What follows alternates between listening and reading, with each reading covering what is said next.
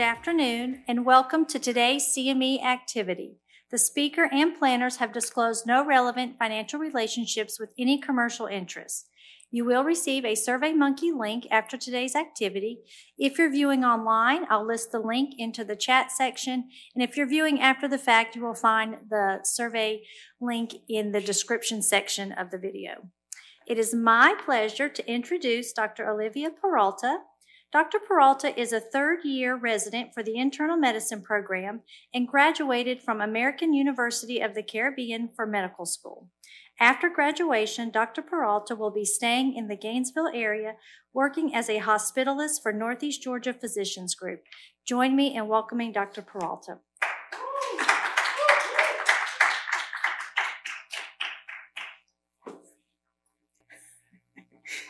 All right. Hey, everybody. Can you guys hear me okay? If I talk like this? Yeah, cool. All right, so like she said, I'm Olivia Peralta. I'm a third-year resident with internal medicine. Um, this is my Grand Rounds presentation. It's going to seem a little bit random. I chose lactic acidosis, but I hope that I can make it sort of interesting and applicable going forward for all of you, especially if you're practicing in the hospital setting, whether it's I C U or just, you know, general hospital medicine. Um, So lactic acidosis, who cares and why? Um, like she said, I don't have any financial disclosures. Um, so some of the objectives we're gonna go through, I'm gonna start off with a clinical question, and hopefully it'll kind of get you thinking um, in the mindset that, you know, I'm gonna steer you towards. Um, and then we're gonna go through a little background and history of lactate. Um, we're gonna kind of go over the pathophys, so you're gonna remember some of your med school things from way back when. Um, I'm going to touch on acidemia. That is a huge topic in and of itself, so I'm not going to dwell on it for very long, but it will be important to this topic. Um, there's a couple different types of lactic acidosis, um, why we care about it, the importance of it. We'll go through some management um, and talk about some nutrients um, and lactic acidosis, how they're related. And then we'll, uh, I'll do a quick conclusion, and we'll have time for some questions. So like I said, I'm going to start off with this clinical question. It's going to be a pretty vague, um, you're probably going to want a lot more information, but just take it at face value. So you have a forty-four-year-old female alcoholic with a known B-cell lymphoma. She's not on chemo. Um, she's admitted to the I C U with shock and acute renal failure. Uh, after thirty-six hours of giving her Venco and Meropenem, in addition to the appropriate I V fluid resuscitation and also being on continuous I V fluids, her M A P remains around sixty-five, her white blood cells are thirty-eight thousand, which is up from presentation at thirty-two thousand. Uh, she's now oliguric and encephalopathic. Apart from her persistent acidosis, she has a bicarb of seven, lactic acid of eight, um, and the above information that I've already given you, her labs are pretty normal. Um, and so I want you to think about what your next step in management is. It can be a knee-jerk reaction right now, and hopefully I'll kind of delve into it towards the end of the presentation. But, you know, do you want to add a fourth presser? Um, she's already on pressors. Uh, do you want to add micafungin? Do you want to give more I V fluids in addition to what she's already getting? Or do you want to give some thiamine? Do you have a question? No? Okay. Don't have a question, but do you want someone to? No, I just want, everyone can just kind of think about this question. We'll get back to it at the end, and then I want you to kind of give me some of your input on it, okay? Excellent, thank you. So we'll go through a little bit of background information. I know this, again, is going to seem a little uh, random and interesting, hopefully. So back in the eighteen fifties, um, for obviously economic reasons, French scientists wanted to know why some of their wine wasn't tasting very good. Um, it didn't ferment into their delicious alcohol like they had hoped. Um, Louis Pasteur, which you may recognize his name, was somebody who uh, volunteered readily to help figure out why this wine wasn't tasting good. He had already been studying yeast. He knew that yeast um, produced alcohol from sugars, but one of the things he developed along the way when he was looking into this was that there were some organisms that if they contaminated that process, they produced lactate. Um, and that is what made the, the wine not taste very good. Um, so he was the one that really kind of helped um, spur the, you know, uh, discovery of lactate. And as you can see here, Louis Pasteur and his alcohol. Um, so spurring um, from that discovery or that, you know, um, the start to the um, pathway and everything, three guys, um, Gustav Emden, Otto Meyerhof, and Jakob Parnas, they were the ones that formally elucidated the what we now call the glycolytic pathway. Um, this was all the way in the nineteen forties, so this was almost one hundred years later, um, after they started realizing wine didn't taste very good all the time. Um, when they started, um, you know, they thought it was going to be a fairly simple thing. Okay, lactate, we got sugar, how do we get there? And then this happened. Um, obviously, not all of these enzymes and steps were discovered um, by them, but they really helped figure out the, the gist of the pathway that now is the glycolytic pathway. Um, so lactate, we're going to kind of, you know, all of this is related, but right now I'm going to focus on the lactate. So it's normally produced by the body um, anywhere from fifteen to thirty millimoles per kg per day. Um, the liver does most of the metabolism of it. It does about sixty percent. The kidneys also metabolize it, um, and they metabolize it into glucose. So I'll show you a different picture in a second, but remember the glucose comes in, there's the glycolytic pathway that can produce lactate, but it can also go back. All those pathways go back and forth. Um, some of it's also metabolized into C O two and water via the Krebs cycle, D K A cycle, if you remember that. Um, and the skin, red blood cells, brain tissue, muscle, and the G I tract are the ones that we really look at when they produce excess lactate. Um, and I've got a little picture there just kind of showing, you know, you've got the muscles, the blood, the liver, and it all kind of goes back and forth. Um, this is probably reaching into the cobwebs a little bit, some of the pathophys of all of this. Um, but what I was just saying about how lactate can kind of go back and forth between glucose, you know, it can use L D H and it can turn into pyruvate. L D H has a few different isomers. I'm not going to get into too much, but it can go lactate, pyruvate, then go into gluconeogenesis, create some glucose. It can go lactate, pyruvate, and then go into the Krebs cycle, you know, produce all of that. So it can go different ways, um, but it's really important in metabolism in general. Um, one, uh, a couple of the enzymes that you really want to remember, especially from this PowerPoint or from this slide, the L D H, like I said. So L D H, there's a couple different isomers, A, B, or two of them. They regulate the going back and forth between the lactate and the pyruvate. Um, then from pyruvate, once you have that, you have pyruvate dehydrogenase, and that's important for making the acetyl-CoA. And there's going to be some cofactors for the pyruvate dehydrogenase that'll be important going on um, later in the talk. So I told you I'm going to touch on acidosis. I'm not going to dwell on it because this could be a whole day's lecture um, in and of itself. But obviously, just a little reminder, um, when we look at acid-base disorders, we're looking at the pH of the blood, right? Um, in addition to um, what we would call the anion gap, right? So you're calculating the different anions, figuring out what the difference is between those, and if there's a gap. So usually you either have a high or a normal anion gap. Um, there's exceptions, there's a low one, there's, you know, all sorts of metabolic disorders that we could talk about. But like I said, I'm not going to. Um, the high one is probably the one that we see a lot, and I want to kind of focus on in this.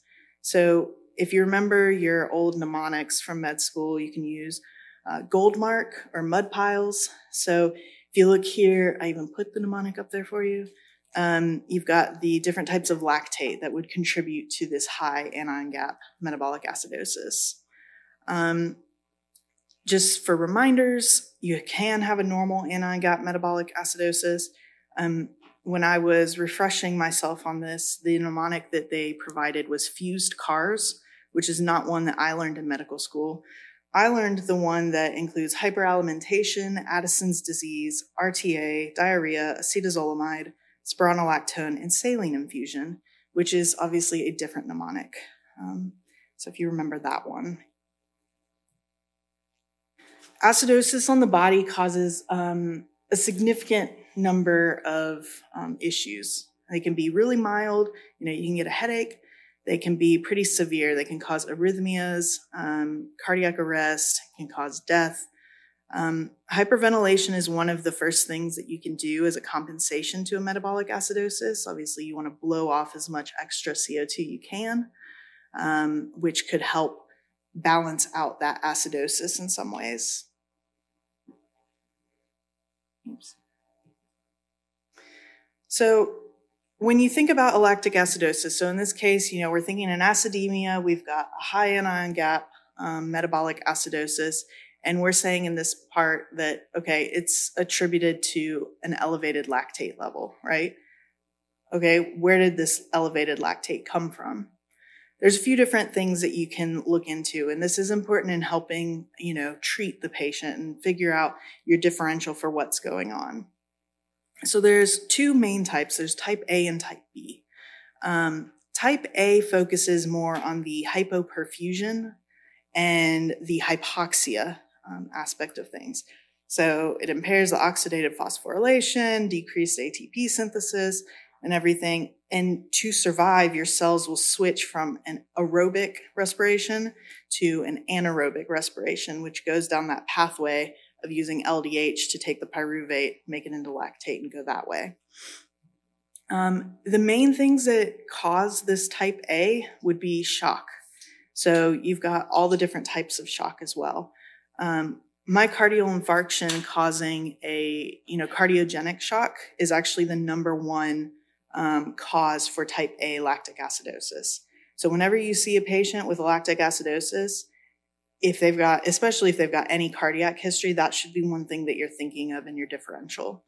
Um, if they've got a pulmonary embolism, you know, causing an obstructive shock, that can also contribute to it. Obviously, you're impairing the oxygenation Um, pathway and everything, so that could cause a different type of lactic acidosis. Um, hemorrhage, you don't have as much oxygen because you're bleeding out.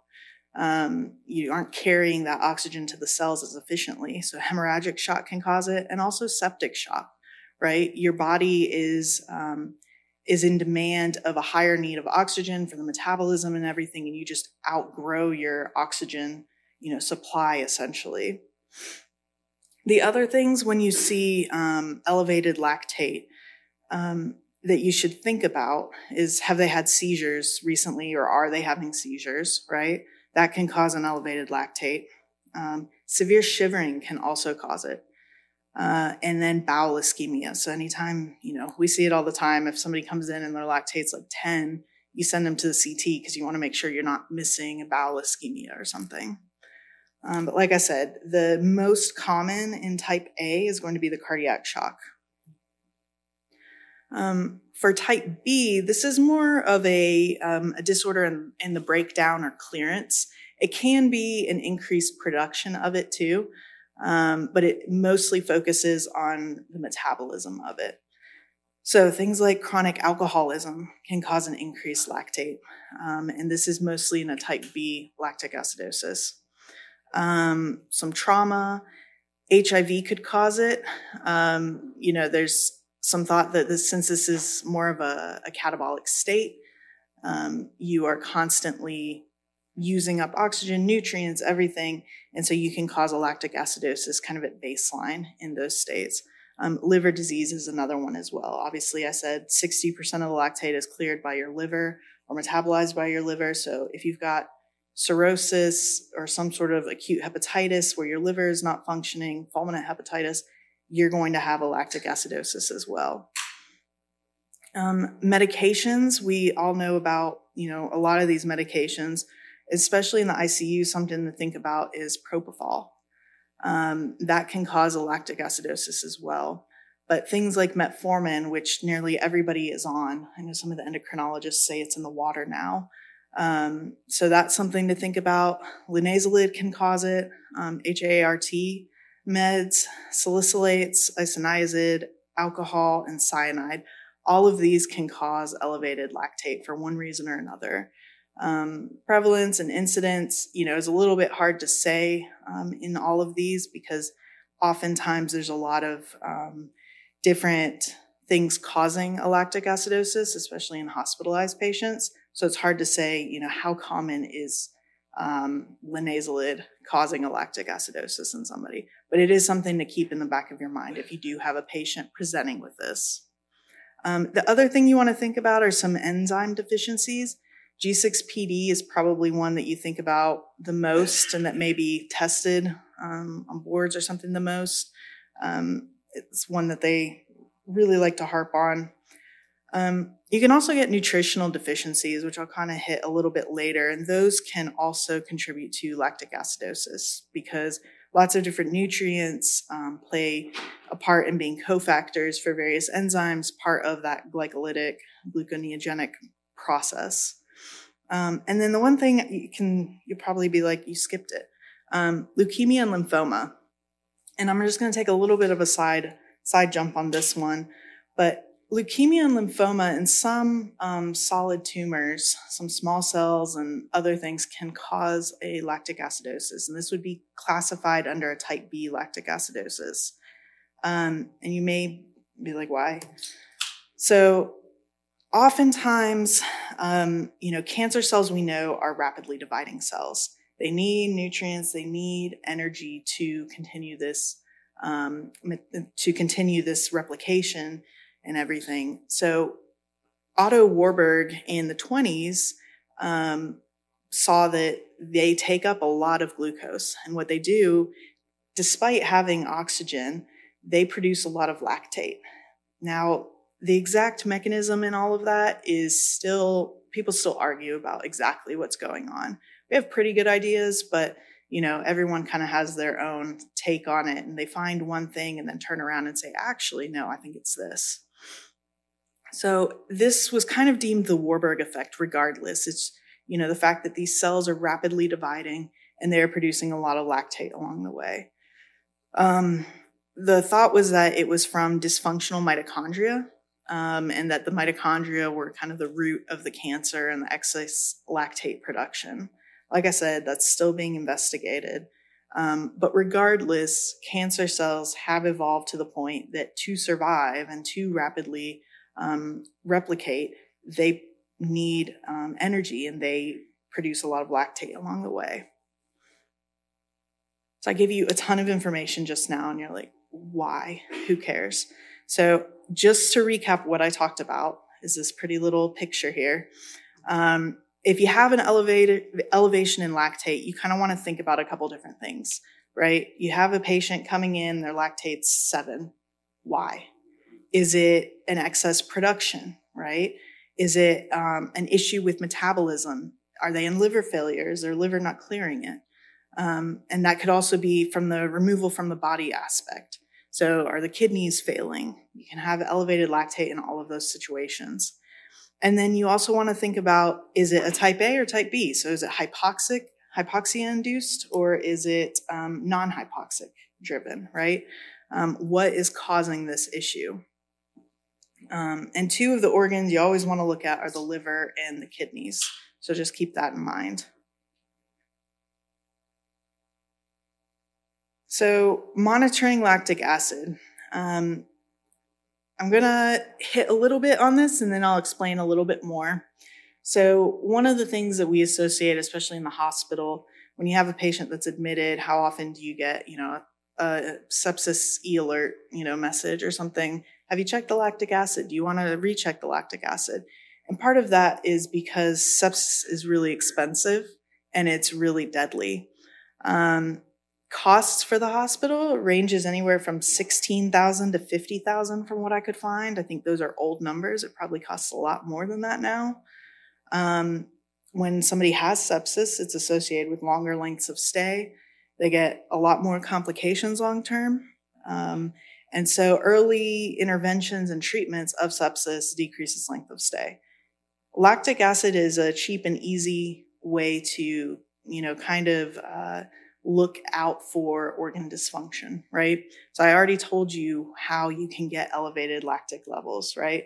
There's all sorts of things that could contribute to it, which is why it's important to know the reasons why it could be elevated. And then you can kind of help differentiate, hey, is this sepsis? Is this something else going on? So a test to just a serum lactate costs about twenty bucks. So it's a pretty cheap test when you consider that a procalcitonin is seventy dollars. So, you know, it's a third of the cost, a little bit more than a third of the cost of a procal. I'm not saying that a procal and a lactate are equivalent by any means, but just to kind of put in perspective the tests that we order and how much it costs in comparison to some other things. Um, so some of the importance of this, there are all sorts of studies on how lactic acidosis affects mortality, um, especially in the I C U. So this study in particular, it's a little bit old, but the, the data seems to um, kind of translate even throughout the years. Um, it's in twenty eleven by Jung et al., and they evaluated acidosis and mortality.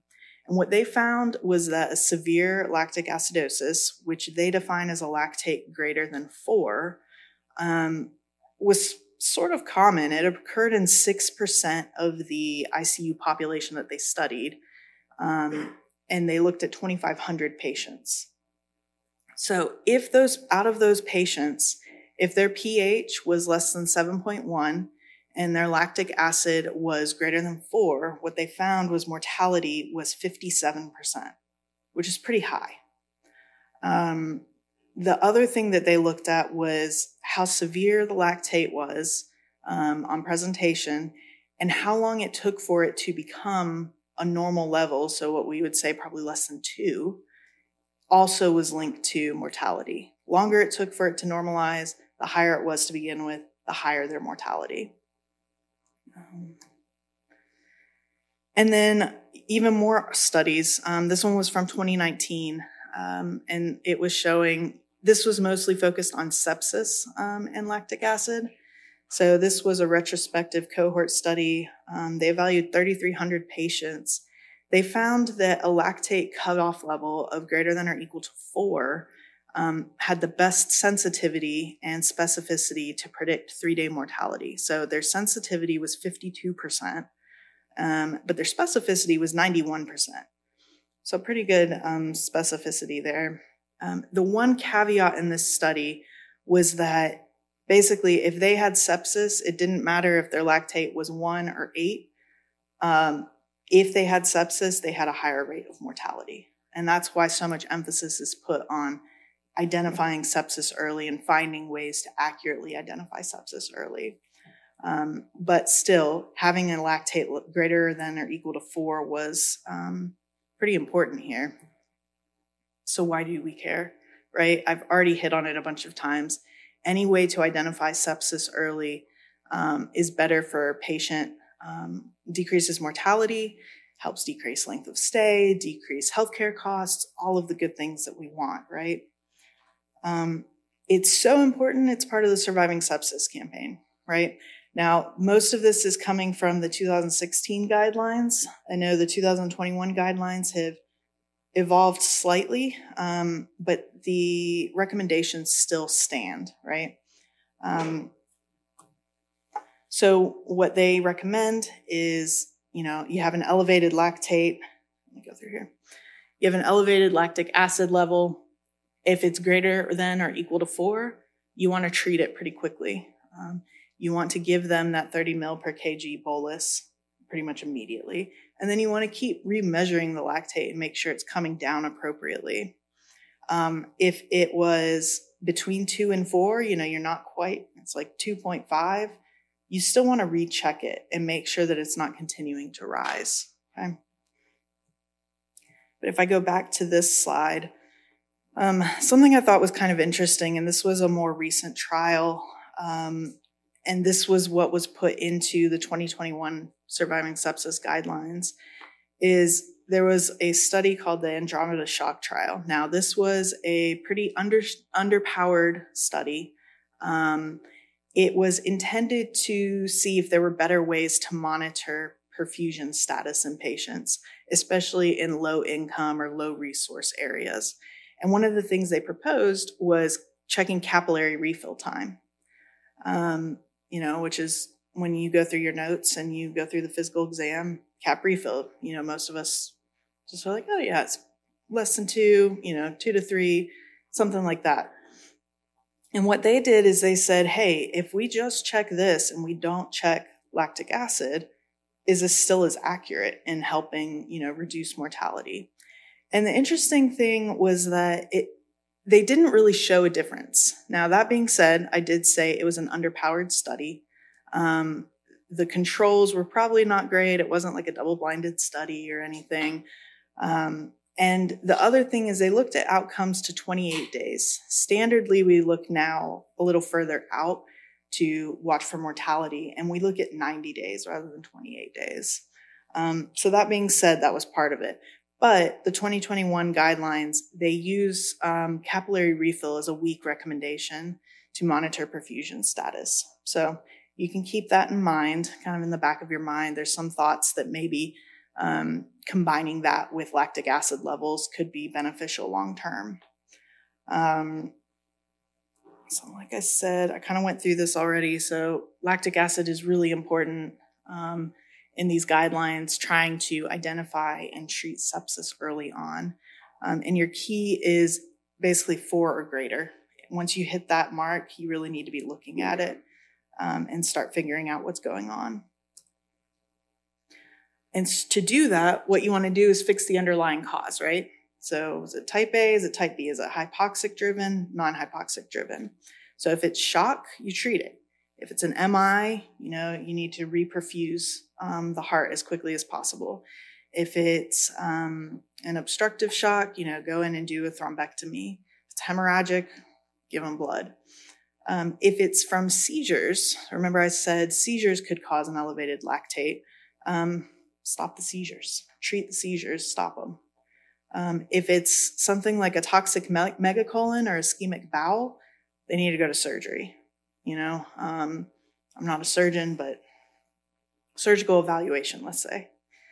Um, obviously, the first thing, though, is to give the I V fluid resuscitation. In some cases, you can mechanically ventilate it, ventilate the patient. Um, like I said, in D K A, for instance, the natural compensatory response is to hyperventilate to try to get some of that excess acid out of the system. Um, so that is one thing you can do. Though there is a lot of debate over whether or not that's better or not. Um, dialysis. So if you remember um, your mnemonic, obviously I like mnemonics, but if you remember your mnemonic for um, urgent indications for dialysis, A E I O U, right? A is acidosis. So that would be an urgent indication for dialysis, especially if they have a refractory case of lactic acidosis. Give bicarb.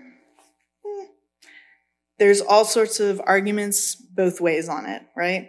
Um, it's very controversial um, because it can actually, in you know, by way of the pathways that I kind of touched on earlier, it can increase the lactate. Um, so it doesn't always help.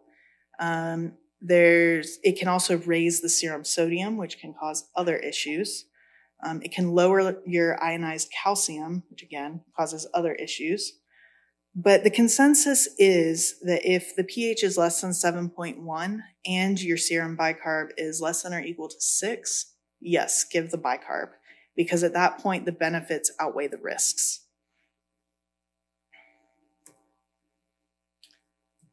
So what about thiamine? You say, that's pretty random. Why are you throwing thiamine in there? So if you remember back in my causes, um, I said that nutritional deficiencies can cause a lactic acidosis. One of the things that can cause that is thiamine. So just a quick refresher on thiamine. Um, it's also known as vitamin B one. It is a water-soluble vitamin. It's mostly absorbed in the small intestines. The active form is thi- thiamine pyrophosphate, T P P. And again, you say, who cares? And that's because if you remember that enzyme that I told you to remember in aerobic respiration from pyruvate to acetyl-CoA, that uses pyruvate dehydrogenase. Pyruvate dehydrogenase uses a coenzyme called thiamine pyrophosphate. That obviously requires thiamine, right? Um, if you don't have that, then what you get is a backup of that, you're not getting that progression into the Krebs cycle. You have a backup and a buildup of the pyruvate, which then goes into lactate, right? So you get a lactic acidosis from that. Where do you get thiamine? Um, you get it from whole grains. You get it from meat, fish, pork. Um, you can get it from some fruits and some nuts. In the U S, our cereals and breads are fortified with thiamine, um, obviously to help prevent this. It's a cheap and easy way to give people nutrients, right? Um, something to keep in mind, and I'll get back to this. Asparagus, sweet potatoes, lentils, Brussels sprouts, oatmeal, oranges are very high in vitamin B one, okay? And why is that important? So who's at risk for deficiency? Alcoholics, right? They don't tend to have the best diet. They don't have a lot of nutrients coming in. Can also cause um, cirrhosis, which could then decrease the clearance or metabolism of that lactate. Um, older adults can have a thiamine deficiency. So you want to think about the ones that are maybe on a tea and toast diet, right? Really cachectic looking, um, sickly looking older patients. They also have lots of multiple um, comorbidities. Um, patients with H I V or AIDS, like I said, um, the thought is that since they're kind of in a catabolic state, um, they're obviously using a lot of nutrients and they're not supplying, they're basically outgrowing their supply, right? Um, so they can have a deficiency as well. I thought this was interesting. People um, with diabetes, whether it's type two or type one diabetes, are also at a risk for thiamine deficiency. Um, in general, they're found to have fifty to seventy-five percent lower levels um, than the general population not with diabetes. Um, bariatric surgery patients, they're at risk. You know, they don't, we know B twelve, you know, we know the standard vitamins and everything that they could be at risk for, but B one is another one because that's not one that they're absorbing very well. Um, people that are in food deserts, and I almost wrote food desserts on here, which would also be accurate. If somebody was in a food desert, they probably wouldn't get a lot of B one. But if they're in a food desert, you know, they are not getting a lot of the healthier foods, whether it's because of cost or access, um, all of that. And one of the reasons I say all that, and I go back to this, is these are kind of expensive things. You know, if you go to the grocery store and you look at the price of nuts, they're expensive.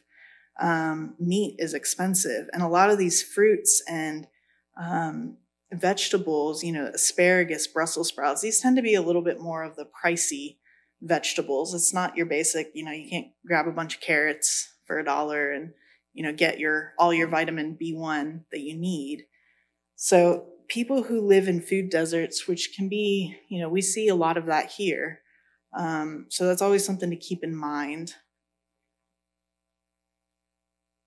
Um, when people do have a thiamine deficiency, something that we think about often is something like Wernicke's, right? Um, that's when they get the encephalopathy, the gait ataxia, the ophthalmoplegia. Uh, and we think about that a lot in alcoholics. Um, you can also see dry beriberi, wet beriberi. Um, and then something else that you can see is possibly a refractory lactic acidosis because of what everything that I just went through. Um, so thiamine treatment. There are a few studies, and there was an interesting case report that I'm talking about here um, from twenty twenty-one that was talking about treating the refractory lactic acidosis with thiamine in a non-alcoholic patient.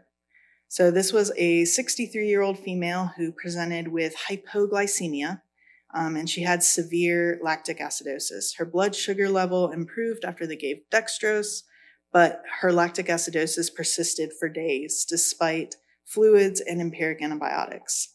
You know, they looked at all the causes of lactic acidosis that they could find, and they ruled out pretty much everything. And kind of as a last-ditch effort, they said, well, here, let's give her some thiamine and see what happens. And as soon as she started high-dose thiamine, which would be five hundred milligrams T I D, her lactic acid resolved, acidosis resolved. Um, they thought about this because she was kind of sickly looking. She was kind of skinny. You know, they thought maybe she's got a nutritional deficiency and just threw it at her to see what would happen, and it helped a lot. So why would they even do that, right? Um, if you guys have ever ordered a thiamine test to check a thiamine level, B one level, it takes a long time to come back, right? Patients usually like discharged by the time it comes back. Um, so it takes a while to look at that, um, but you can kind of look at your patient and think about all those different reasons why they may have a thiamine deficiency like I talked about, right? Um, do they live in a food desert? Do they have H I V? You know, do they have, are they an alcoholic? Um, and then you can empirically treat them. And why would you do that? Well, it's safe. There's not actually a toxic level that's been identified. Any excess just gets filtered out through the kidneys. Um, it's water soluble, right? It's not fat soluble. Those are the ones that we really have to worry about with toxicity. Um, it's pretty cost effective. I was looking up different costs online.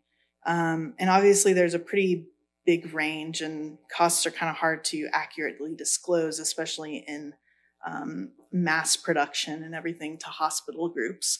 But from what I could tell, maybe twenty to thirty dollars for a day's worth of high-dose thiamine.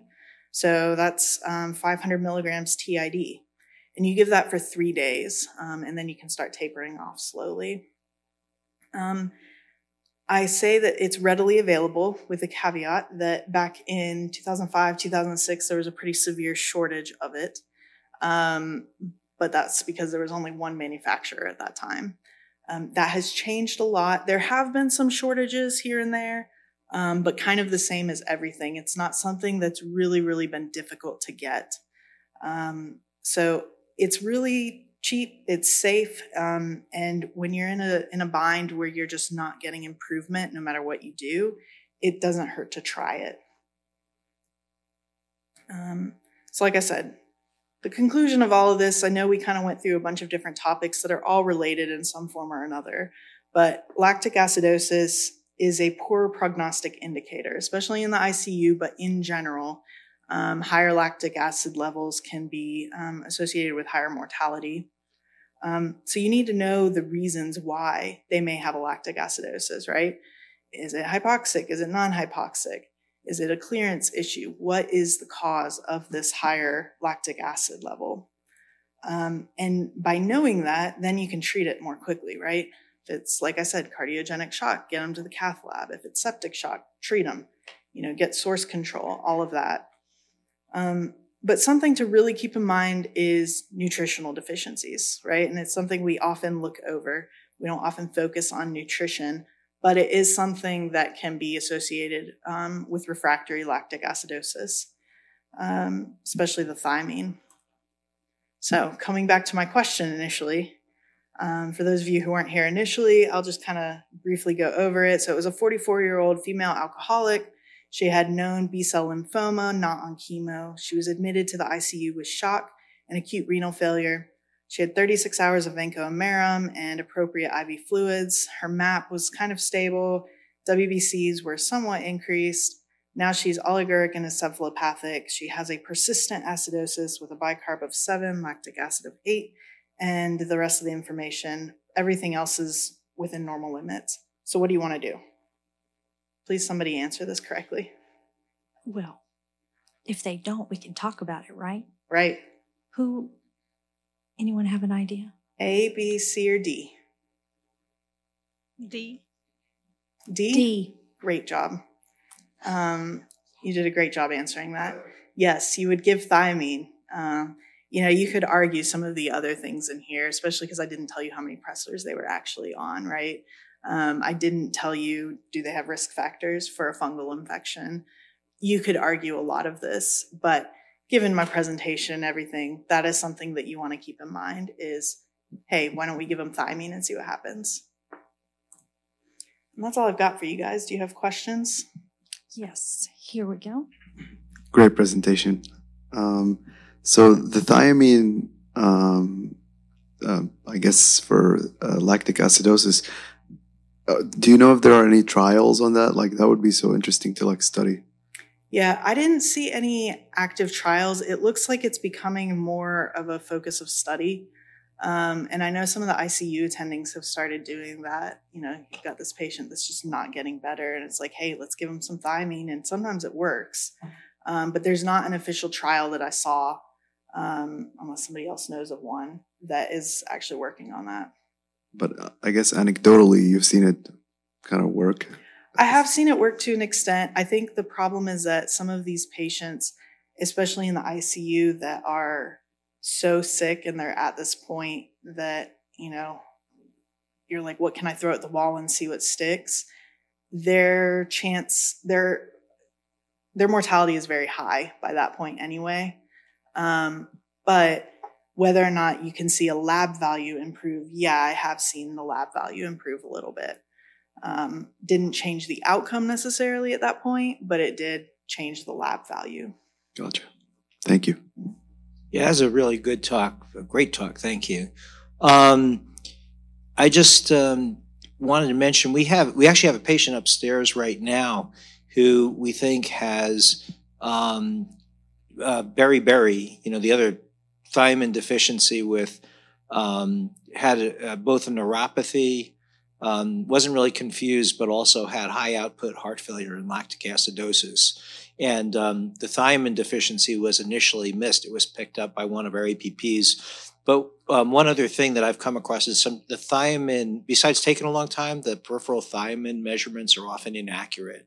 So I've heard from a bunch of people, like, just don't trust them, just give the thiamine. Um, but yeah, no, it's, it's a... great talk, difficult topic. Oh, one one other thing is we've I've I've seen a couple of cases in people who are on weird diets to lose weight. Like, well, I saw a woman who was very wealthy and she only ate shellfish, and she got. And then uh, I've also it's also seen not infrequently in hyperemesis gravidarum. Um, so um, I've I've I've uh, seen it once there too, and it was in the books. But yeah, it's a great thing to think of. Great job, Doctor Peralta. Thanks.